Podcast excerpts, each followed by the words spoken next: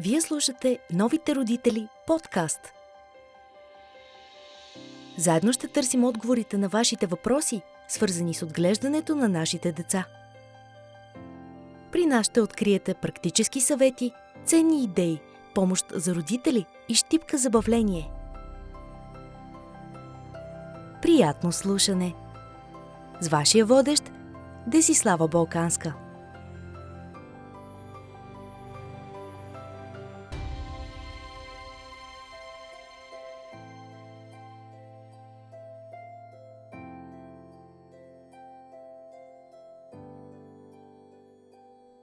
Днес наш гост е доктор Гергана Светославова от болница Токуда и първа детска консултативна клиника. Работи за превенция на ретинопатия, на недоносеността към неонатологично отделение на болница Токуда. Темата на нашият разговор е най-честите проблеми и притеснения на родителите, свързани с детското зрение. Здравейте, много ми е Здравейте. приятно и благодаря за поканата. И ние благодарим за гостуването. Казват, че 80% от онова, което детето научава, минава през неговите очи. Защо? И наистина ли е толкова важно зрението за малките? Точно така е. 80% от света възприемат не само децата, а всички хора. Когато сетивата работят, основното сетиво, с което възприемаме света, е зрението. Но за децата това е от огромно значение, защото то те първа се развива и както цялата им нервна система се развива от раждането нататък постепенно, така и зрението. Двете неща вървят ръка за ръка и когато има изоставане в едно от двете, съответно то дава отражение и на другите. И наистина е много важно за развитието на детето, както а, централната нервна система, когнитивна, моторна, а, и финна и груба моторика. Всичко от тези неща имат значение. А кои са най-честите проблеми при децата, свързани с зрението в различните възрасти? Наистина има значение на каква възраст детето идва на преглед. Първоначално, когато говорим за едно доносено дете, през първите 2-3 до четвъртия месец след раждането, най-честата причина, която родителите забелязват е новопоявило се сълзене от очите, което те смятат най-често, че е някакъв тип конюнктивит. В общия случай тогава говорим за запушени слъзни канали или за тесни слъзни канали, които са лесно лечими, но е желателно да бъде посетено при офталмолог, за да бъде изключена всяка друга а, причина за сълзене. След което вече около годинката започват да се проявяват част от кривогледствата или пък в много голям процент от случаите родителите знаят, че сами те имат проблеми и водят децата от тази възраст на първите им прегледи да бъдат проследявани, което е изключително похвално. Да, това са, така да се каже, непритеснителните Да. сигнали. А кои са тревожните знаци при бебетата, за които родителите е добре да знаят? Има някои знаци, които наистина трябва да бъде обърнато внимание на тях. Ако след изписването, тъй като докато децата са в родилното отделение и са много малки, техните зеници са много тесни. Когато ги изпишат, всъщност вече е момента, в който родителя може да забележи разлика между едното и другото око. Ако зениците на двете очи не са еднакви, симетрични като размер, като цвят, това е доста притеснителен сигнал Мгм. и с сравнителна спешност трябва да бъде огледано, за да бъдат изключени сериозни. Тоест не търпи отлагане. Не става въпрос сега и на часа, когато Да, си го да, видял да, да, го видиш, но максимално да, бързо. Да, максимално бързо Мгм. трябва да се организира очен преглед, защото детето само по себе си няма да даде сигнали, че го боли или нещо подобно, но е, окото е а, зависи от това да попадне светлина в него, това води до неговото развитие. Ако има а, някаква пречка, т.е. мътни очни среди или структурна аномалия, това означава, че то не получава сигнал да се развива. А възрастта от раждането до първата годинка е процеса, в който нашето зрение се развива около 80%. Това са месеци, дори и дни, които всеки следващ ден е важен за развитието Да, и не на трябва да зрението. се подценяват. Да, Има ли друг също така спешен сигнал? да. Особено когато говорим и за запушването на слъзните канали, например, понякога може да е съпроводено с много силно възпаление, което се забелязва като зачервяване, подуване на клепачите, окото също може да е зачервено, да е подуто. В тази възраст, ранната детска възраст, тези инфекции могат много лесно да се прехвърлят. Затова също когато забележиме подуване в областта на слъзната турбичка или на клепачите, окото също може да бъде с подута конюнктива, с червена, оточна. Това са също доста спешни състояния, в които трябва да бъде веднага. Тоест, запушването на слъзния канал, за който повечето родители смятат, че не е чак такъв проблем, може понякога рядко, да бъде наистина проблем. Рядко, но се случва да, да се осложни с едно остро възпаление на слъзната турбичка, mm-hmm. което може да протече по много неприятен начин. Затова инфекциите в толкова ранна възраст веднага трябва да бъдат лекувани. Тъй като вие работите с недоносени бебета, кажете при тях какви са най-честите проблеми, които все пак могат да бъдат коригирани ако се вземат мерки на време. А, недоносените деца, разбира се, имат различни степени. А, тези, които подлежат на скрининг в България, задължителен очен скрининг, още докато са в родилния дом, са когато те са родени под 32 гестационна седмица или под 1500 грама. Тогава те са в рисковата категория да развият ретинопатия на недоносеността. Оттам насетне от 32 нататък седмица рисковете за развитие на ретинопатия на недоносеността са по-малки, но тъй като зрение Зрението е функция не само на окото, но и на мозъка. Всяко увреждане на централната нервна система може също да доведе до намаляване на зрението или до поява, поява на някакъв тип кривогледство. Така че всички недоносени деца задължително минават в ранен период, дали след, по време на родил, престоя в родилното, дали след като бъдат изписани очен преглед, за да бъдат установени неговите очни структури и евентуални отклонения. Точно mm-hmm. така. А кога родителите трябва да заведат детето на профилактичен преглед и колко често е добре да го правят? Профилактичните прегледи в България не са задължителни, но за нас очните са задължителни, защото всяка една възрастова група, като започнем от раждането нататък, се появява нещо ново в развитието на зрителната система, което трябва да бъде видяно в този един период, в който трябва да бъде развито. Ако а, ние установим едно мързаливо око на 7 години, ние сме изпуснали процеса в времето, в което можем да излекуваме това. Ако има една катаракта вродена, и детето дойде на две години, ние също сме изпуснали много малкия интервал, в който можем да го лекуваме. Затова първоначално се препоръчва, ако детето е доносено, няма никакво притеснение в родителите, първият им профилактичен преглед да бъде между 6 месеца и една година, когато ние преглеждаме структурното развитие на очите и евентуално скрининг на, на диоптрите, т.е. дали ще има някаква разлика между едното и другото око или между общия стандарт прият за рефракция в тази възраст. Ако няма никакви груби нарушения в този един преглед. Следващият профилактичен преглед, който вече се насочват пациентите, е между 3 и 3,5 годишна възраст, когато се очаква детето да бъде вербално. И тогава да можем да му покажем различните ни знаци, които да ни покажат колко точно вижда. Ако на една годинка ние видим, че то вижда, че следи и фиксира обекти, на три години и половина вече можем да изискваме от него да ни опише тези обекти, но зрението mm-hmm. му все още на три и половина не е 100%. То се развива до 5 годишна възраст. Така че задължителните профилактични са на една годинка или около, на 3-3,5 да. и след това преди първи клас, тъй като тръгването на училище вече поставя едни нови изисквания към детето и към неговото зрение. А, да смениме престоя в детска градина, с това половината му време от деня да преминава в четене и писане, е също нещо, с което ние трябва да сме сигурни, че то ще се справи като зрителна система.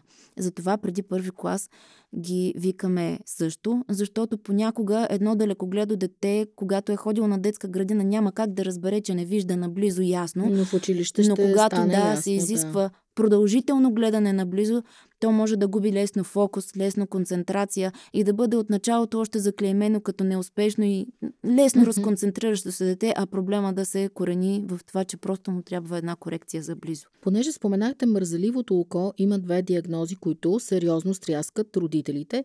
Амбиопатия, т.е. мързаливо око и страбизъм, кривогледство.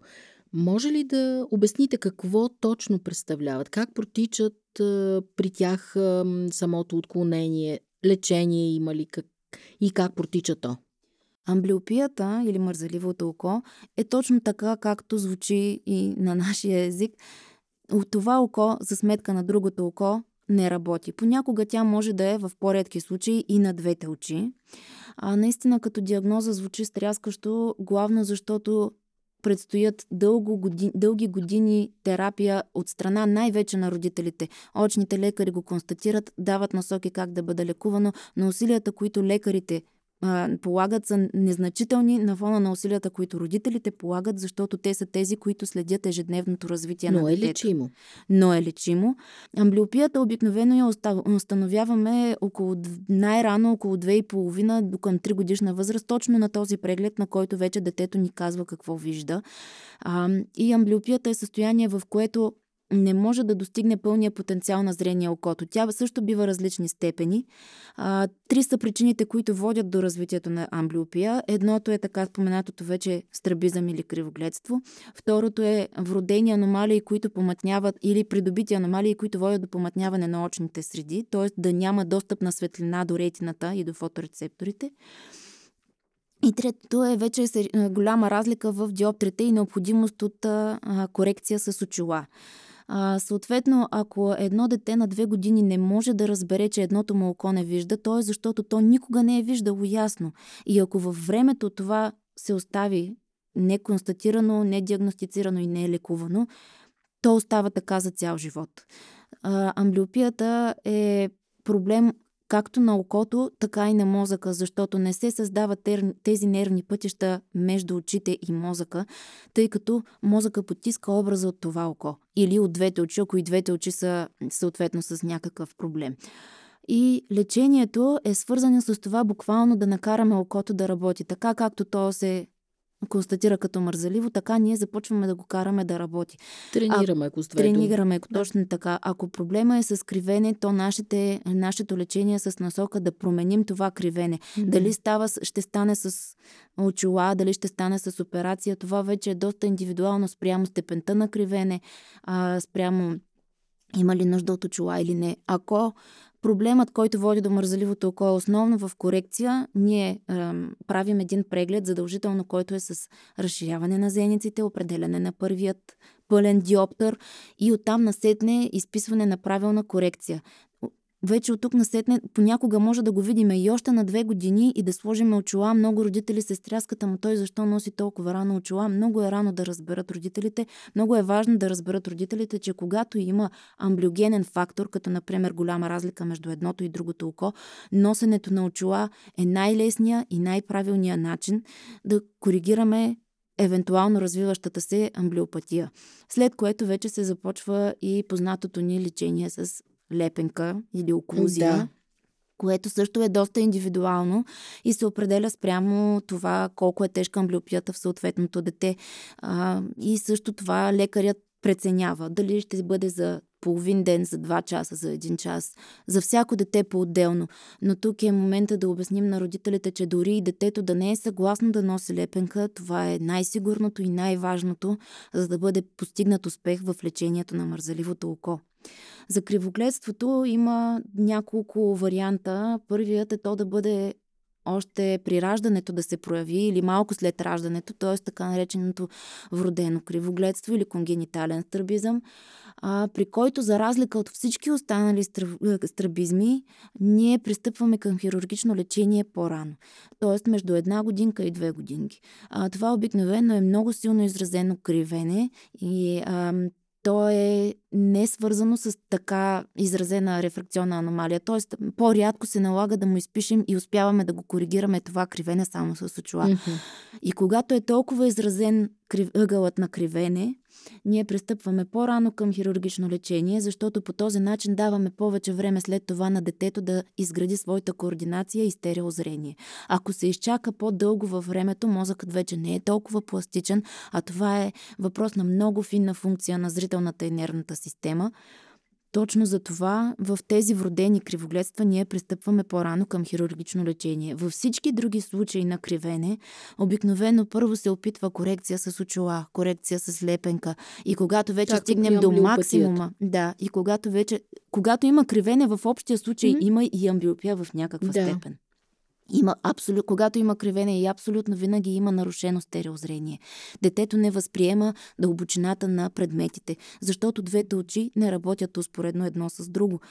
И не могат да допълват единия с другия образ. Поради това за всяко дете отново индивидуално се преценява кога ще бъде моментът и дали ще се наложи хирургично лечение. Не е задължително кривогледството да стига до хирургично лечение, но в общия случай, след като сме положили усилия да пробваме с очила, с лепенка, с тренировки и различни упражнения, понякога изписваме и призматични стъкла, но ако всички тези неща не дадат резултат, в един момент решаваме, че по-добрия вариант е да пристъпим към хирургично лечение и оттам насетна да изградим нов лечебен план след това. А доколко сериозен проблем може да бъде късогледството при малки деца и какви са прогнозите за развитие в положителна посока? По правило, късогледството при малките деца много рядко се наблюдава. Обикновено то се отключва някъде в училищната възраст около 11, 12, 13 годишна възраст, точно с промяната в ежедневието на децата, с гледането наблизо. Но през последните две години, а и не само, по принцип и начина на живот така се промени, че още от малки децата започват да гледат все по-дълго, все по-наблизо, като се сложи един телефон пред детето, то фиксира твърде наблизо. И това води до а, е, миопизация на окото то нарочно става късогледо, за да може да вижда наблизо. После, когато му отнемеме обекта, който гледа наблизо, окото отново се а, възстановява с гледайки надалеч, почивка и гледане надалеч. Но ако твърде дълго на едно малко дете му бъде давано да гледа в телефон или в таблет, а не прекарва достатъчно време в игра и в разходки, много е вероятно ако той има предпоставката да развие късогледство, то да го развие не на 11 и 12, а на 5, 6, 7 годишна Тоест възраст. проблема може да се задълбочи. И има с растежа на детето късогледството винаги се задълбочава. Mm-hmm. Рядко, много рядко става на нивото, на което сме го установили още от самото начало. В повечето случаи с растежа на детето, с растежа на окото и късогледството се задълбочава. И ако късогледството започне от 5 годишна възраст, има много повече вероятност, вероятност то да стане едно от средна до тежка степен късогледство. А тежката степен късогледство е свързана не само с това да имаш нужда от очила, но и с структурни промени в самото око. А, може в последствие в по-напреднала възраст късогледството е една от основните причини, високостепенното късогледство е една от основните причини за отлепване на ретина, например за също така за кръвоизливи в ретина, за нарушения в кръвноретинната бариера, което автоматично означава, че колкото по-високо е късогледството или колко по, колкото по-рано започне да се развива късогледството, толкова по-голяма вероятност има за структурни аномалии в последствие за намаляване на зрението в последствие. Също така, високата степен късогледство е свързана и с намалена контрастна чувствителност, с намалено периферно зрение, с нарушена адаптация на светло-тъмно. Така че това са все пак неща, които можем да избегнем, ако късогледството бъде така малко по-вкъсна възраст, да. установено и задълбочено. А какво да правим, ако детето се окаже, че страда от светлочувствителност на очите? Как да предпазим очите му, ако то е съвсем мъничко и не разбира, че трябва да носи слънчеви очила, шапка с козирка? Ако детето е светлочувствително, това в общия случай са децата с светлите очи, защото светлите очи имат по-малко пигмент, който да ги предпази mm-hmm. от навлизащата слънчева светлина в окото.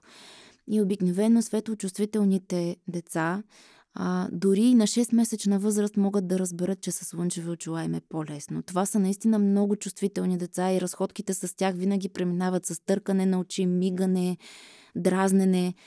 И дори от, от личен опит, защото моето дете е с много светли очи, аз му поставих първите слънчеви очила на 6-месечна възраст и той сам си ги търсеше и до ден днешен сам си ги търси. Ако действително има изразена светлочувствителност и самото дете става раздразнително на светлина, никога не е твърде рано да пробваме с слънчеви очила. Разбира се, слънчевите очила трябва да бъдат взети от авторизиран оптичен център. Така е, да. а, и е желателно да е с клас 3 слънчеви очила, защото по-високите класове, по-високия клас, клас 4, е вече за планина, за много силно излагане на УВ светлина. Т.е. да не е съвсем затъмнено стъклото. Също така, вече, за да може и детето да свикне с очилата, самите рамки трябва да са му по размер по неговото лице. Да. Обикновено ние слагаме едни груби рамки, особено ако ги вземеме от интернет или някъде, където не сме усетили самия материал, слагаме едни слънчеви очила, груби рамки, които първо на детето са му неудобни, убиват му, стискат му, движат се по лицето и поради тази причина то усеща дискомфорт, вместо да разбере каква е причината да носи слънчеви очила. Израства ли се този проблем с възрастта? Ако потъмнеят до някаква степен очите, да. Но след около две годишна възраст е малко вероятно и рисите да потъмнеят вече. Mm-hmm. А, така че детето само си свиква с тези слънчеви очила и те не му вредят по никакъв начин. Напротив, предпазват го, защото все пак уве светлината има и своето вредно влияние. А как родителите, понеже стана дума за очила, как родителите да накарат детето да носи очила, не слън, слънчеви, всякакви диоптрични. очила, диоптрични. Ако то не иска, те му пречат или пък връзниците му се подиграват. Да, това е доста комплексен въпрос, за съжаление. Вече когато детето тръгне на училище, почти 50% от децата има паралелки, в които почти 50% от децата носят очила, особено след дистанционното обучение и по време на дистанционното обучение. Но въпреки това, все още се срещаме с стигмата аз не искам да нося очила, защото ми се подиграват. Абсолютно винаги, когато констатирам лично аз в прегледите, че детето ще трябва да носи очила и това ще му бъдат първите очила, говоря с детето, говоря с родителите, защото много често чувам репликата и то дори от родители, които са с очила, понякога чувам репликата Нали не искаш да носиш очила, виж сега как ще носиш очила, какво направи, ти си си виновен и така нататък. Обяснявам, нали, че все пак носенето на очила е нещо в днешно време напълно нормално, а, че нашите приятели не ни виждат, защото сме с очила или без очила, а ни виждат, защото сме приятели и ни е приятно да прекарваме време заедно. Нали, тук вече е въпрос на убеждаване на самото дете от страна на лекаря, защото в случая лекаря е авторитета, който го казва, че е да. необходимо също така и родителите да свикнат, защото има много, все още има много родители, които като разберат, че детето трябва да носи очила, нали, реагират с ами то ще си увреди още повече очите, ако носи очила. Не е така. Ако лекарят е преценил, че детето има нужда от тези очила, да вижда ясно, да не изпитва неудобство, главоболие и така нататък, а, значи наистина има причина да се носят тези очила, не е просто и е добре да бъдат носени. Да, и трябва както родителите, така и детето да се вслуша, но и, колегите mm-hmm. имаме отговорност към това да обясняваме, че носенето да. на очила нещо вече напълно нормално. Дори съм стигала, понеже много често децата се разстройват, когато им се каже за първи път, че ще носят очила. Съм стигала и до обяснения в случая. Представи си, че живееше преди 500 години и нямаше опцията да носиш очила. Какво щеше да виждаш да, тогава ти? Как щеше да живееш? Така че очилата са нещо, за което трябва да бъдем по-скоро благодарни, че го има като опция в днешно време. Така е, да. А кои са рисковите фактори в а, детска възраст, в ранна детска възраст, които могат да доведат до проблем с виждането?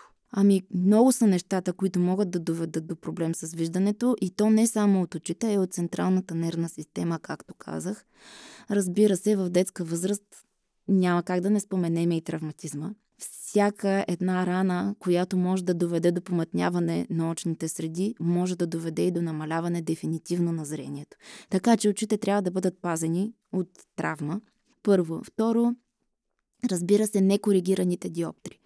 Ако едно дете има, например, 3 или 4 диоптера то няма как на 5-6 годишна възраст тези диоптри да ги понесе така, както ги е понасяло на една и две годинки и няма как да накара окото си да вижда ясно.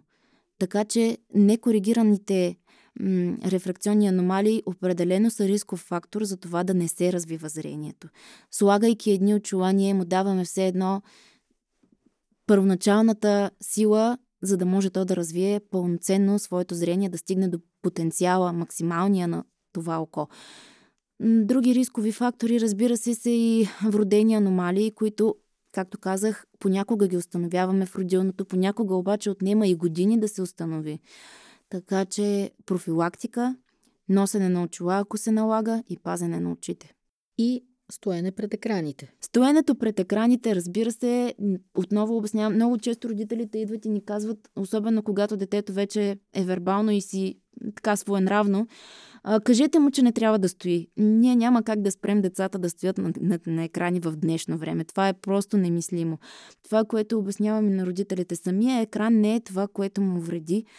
Това, което му вреди е, че гледа наблизо. До две годишна възраст, по принцип, детето не трябва да стори пред екран. Изобщо. Не само за развитието на зрението, но и за развитието на неговата централна нервна система, на неговата когнитивна памет, на цялостното му развитие. След две годишна възраст, съответно им обяснявам, че около един час на ден, но телевизор, в никакъв случай таблет и в никакъв случай телефон. Още по-малко да телефон. Абсолютно по-малко, със сигурност, категорично. Не трябва на детето да му бъде давано в ръцете устройство, защото те, а, разстоянието на което си го слагат да гледат е няма и 10 см. Те си го завират пред очите и по този начин първо води, това mm-hmm. води до, може да отключи едно кривогледство дори.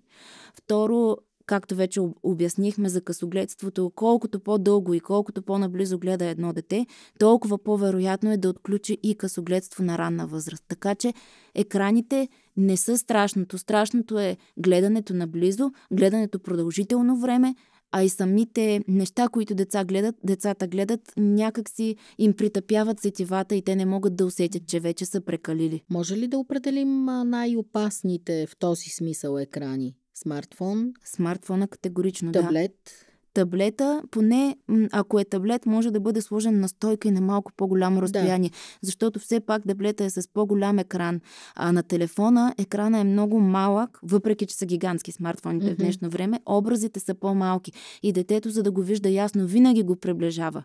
Не само защото са му къси ръцете, а защото и така вижда по-ясно обекта. Така че смартфона е а, категорично нещо, което на дете под 7 годишна възраст не трябва да бъде давано изобщо. Случай. А понеже говорим за екраните, имате ли наблюдения как дистанционното обучение се отрази на очите на децата? Да, за и съжаление... са най-честите оплаквания? За съжаление, дистанционното обучение беше належащо, но и също така доведе до много, много негативни а, неща след себе си. А, още от самото начало започнаха да идват деца, които имаха дразнене от светлината. На първо време, защото когато гледат в екрана по време на дистанционното обучение, техните очи изсъхват и започнаха с парене, с дразнене, с сълзене. Това беше първото, след което колкото по-дълго време отнема, продължи дистанционното. Никой не очакваше то да продължи толкова дълго. И тъй като така, то е, продължи твърде дълго време, ние вече виждаме късните последствия, които са от насложеното време, в което те престояха затворени в къщи пред екран. Като сметнем колко време прекарва детето пред екрана по време на училище, по време на занималния и после писането на домашни, четенето, това ставаше поне 10 часа на ден гледане наблизо е в една много. много ранна възраст. Да. И все повече са децата, които под 9 годишна възраст откриваме с късогледство. Много е интересно първото проучване, което направиха заради дистанционното обучение и заради затварянето на децата в домашни условия, без разходки mm-hmm. навън. Беше направено, разбира се, в Китай, там където започна цялата история. Те бяха затворени в къщина в локдаун близо 6 месеца. Не само на дистанционно обучение, но и въобще без време прекарване навън. И проучването показа, че има 80% нарастване на късогледството е във възраст между 7 и 9 годишна възраст. Установи се, че децата в тази възрастова група са най-чувствителни на това да бъдат дистанционно, да гледат наблизо а, и са най-рискова група за отключване на късогледство. Отделно от това, наистина нервната система много им се натоварваше. Имаше деца, които и все по-често ги виждаме, защото те затворени в къщи, нямайки комуникацията с връзниците си а, и нямайки и тази отмора от екраните, защото те дори в междучасието, което имат, спирайки от екрана на, например, лаптопа, минаваха в екрана на смартфона, защото там им е приятелчето. А, по време на очните прегледи им установявахме една изключителна нервност. Много просто има разлика между едно дете, което е било с връзниците си, не е било затворено в къщи, и дете, което е било изцяло затворено в къщи, когато прегледа се извършва в кабинета, тъй като нашите прегледи са основно свързани с комуникация с детето. То трябва да ни обясни, то трябва да ни гледа в очите или там, където ние му казваме вече все по-често срещаме деца, които са нервни от контакта. Mm-hmm.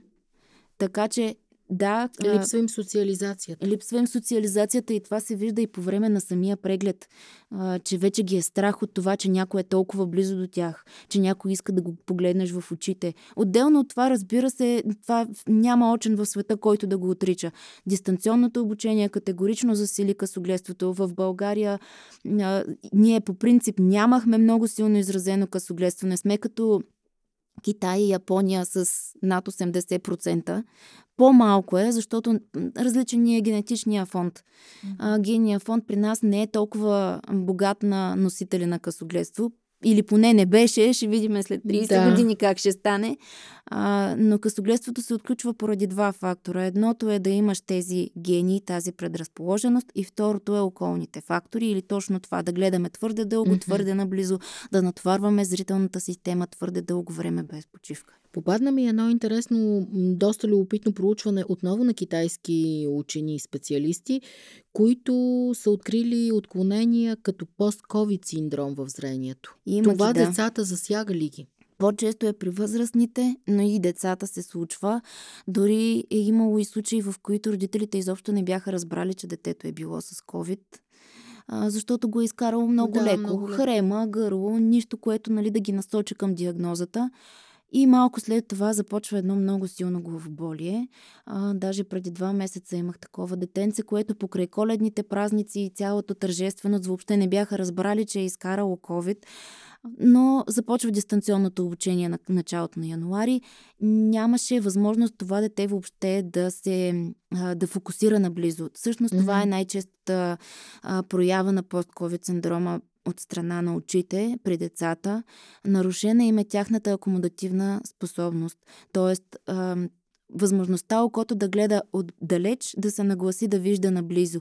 Този процес се нарича акомодация а, и поради някаква причина в някои, много рядко, но се случва след COVID, след други вирусни заболявания също се случва, но COVID влиза вече в тази графа. Да им е намалена акомодативната способност и при дистанционното обучение, както беше, например, това дете въобще не можеше да присъства в часовете си, защото не можеше, изпитваше невероятно главоболие при това усилие. И със всеки следващ ден това усилие ставаше все по-голямо. И разбира се, обратимо е, не е още установено точно колко време. Има описани случаи за 3 седмици, има описани случаи за 3 месеца. Все още е твърде скоро все още е да. твърде скоро и може би е и доста индивидуално. Mm-hmm. А, не е нещо, което да е фрапиращо, но в първия момент определено прече на децата, особено на учениците. А понеже споменах очила, но сега се сещам да попитам за контактните лещи при децата. Те могат ли да бъдат използвани? Контактните, вариант ли са? Да, вариант са. Контактните лещи ги изписваме в два случая. Единият вариант е когато детето наистина не, не понася да носи очила. А, например, не може да свикне с факта, че има рамки. То, то понякога наистина не е само до желание и до каприз. Понякога mm-hmm. то наистина не се чувства добре с очила. А, и е въпрос на козметика и тогава в общи линии изчакваме до към 12, 13, 14 годишна възраст. Отново е индивидуален момент, защото е въпрос кога самото дете ще е вече достатъчно зряло да се грижи за контактните лещи, за очите си, за контейнерите. Само по себе си слагането на контактни лещи не е трудно, но детето трябва да е с достатъчно ясно съзнание за това какво прави и рисковете от това, което прави. Другия вариант, в който изписваме контактни лещи обаче и не чакаме да стигне до тази зрялост детето, е когато няма как да му свършат работа очила. Например, при много високи диоптри или при много голяма разлика между двете очи. Защото тази разлика се понася по-лесно с контактните лещи. И, например, ако едното око е далекогледо, а другото късогледо, да. защото има и такива случаи, а, по-добре е да се носят контактни лещи, защото с очилата един образ се възприема по един начин, с късогледо око, по друг начин с далекогледо око. Очилата не коригират разликата между тези две очи и Докато контактните лещи да доближават образите повече, отколкото а, очилата. И в тези случаи обясняваме на родителите. Всъщност тогава вече не инструктираме детето, инструктираме родителите. Особено когато има рискове от мързеливо око. И примерно се наложи. Ако имаме на едното око 7 диоптера, а на другото 0, ние няма как да сложим очила. Да. А има ли връзка между цвета на очите и тяхното здраве? Не. Връзката е по-скоро това, което вече това, говорихме. което говорихме като светлочувствителност. Да. И по принцип светлите хора с светли очи, с светла кожа са по-предразположени и към атопичен дерматит, което mm-hmm. може да засегне клепачите, може да се прояви като ам, лези по клепачите или като блефарит. А, но това не е правило. Не е, по отнош... да, не е да, да. свързано само с цвета на очите. А какво бихте препоръчали на родителите, за да съхранят детското зрение? Има ли упражнения за очи, които да правят, храни, които да включат в менюто на детето? И как да научат децата да се грижат за своите очи? Има някои случаи, в които може да се правят упражнения, но те са много малко и ние ги установяваме по време на прегледите и съответно инструктираме родителите кога, как и по колко време да правят упражнения, а, особено когато е свързано с някакъв тип кривене, например това, което е от време на време, защото има mm-hmm. и такива, ние им казваме интермитентни, тези, които се проявяват, когато детето е с по-слаба концентрация. Тогава можем да правим упражнения, за да засилим нервно-мускулния баланс на зрителния анализатор. Но в общия случай най-добрата превенция за зрението на детето е играта игра навън, разходка навън, да няма таблети, да няма телефони, да няма екрани. Това детство, което ние имахме преди ерата да. на екраните. така е, да. Това е най-добрата превенция. Спорта и времето с приятели и разходки навън. Това е най-добрата превенция, за да не се развие късогледство, за да не страда детето от хронично главоболие, умора. Спорта и времето навън. Благодаря ви много. И аз благодаря. Беше интересен разговор. Новите родители подкаст. Заедно ще търсим отговорите на вашите въпроси, свързани с отглеждането на нашите деца. Практически съвети, ценни идеи, помощ за родители и щипка забавление –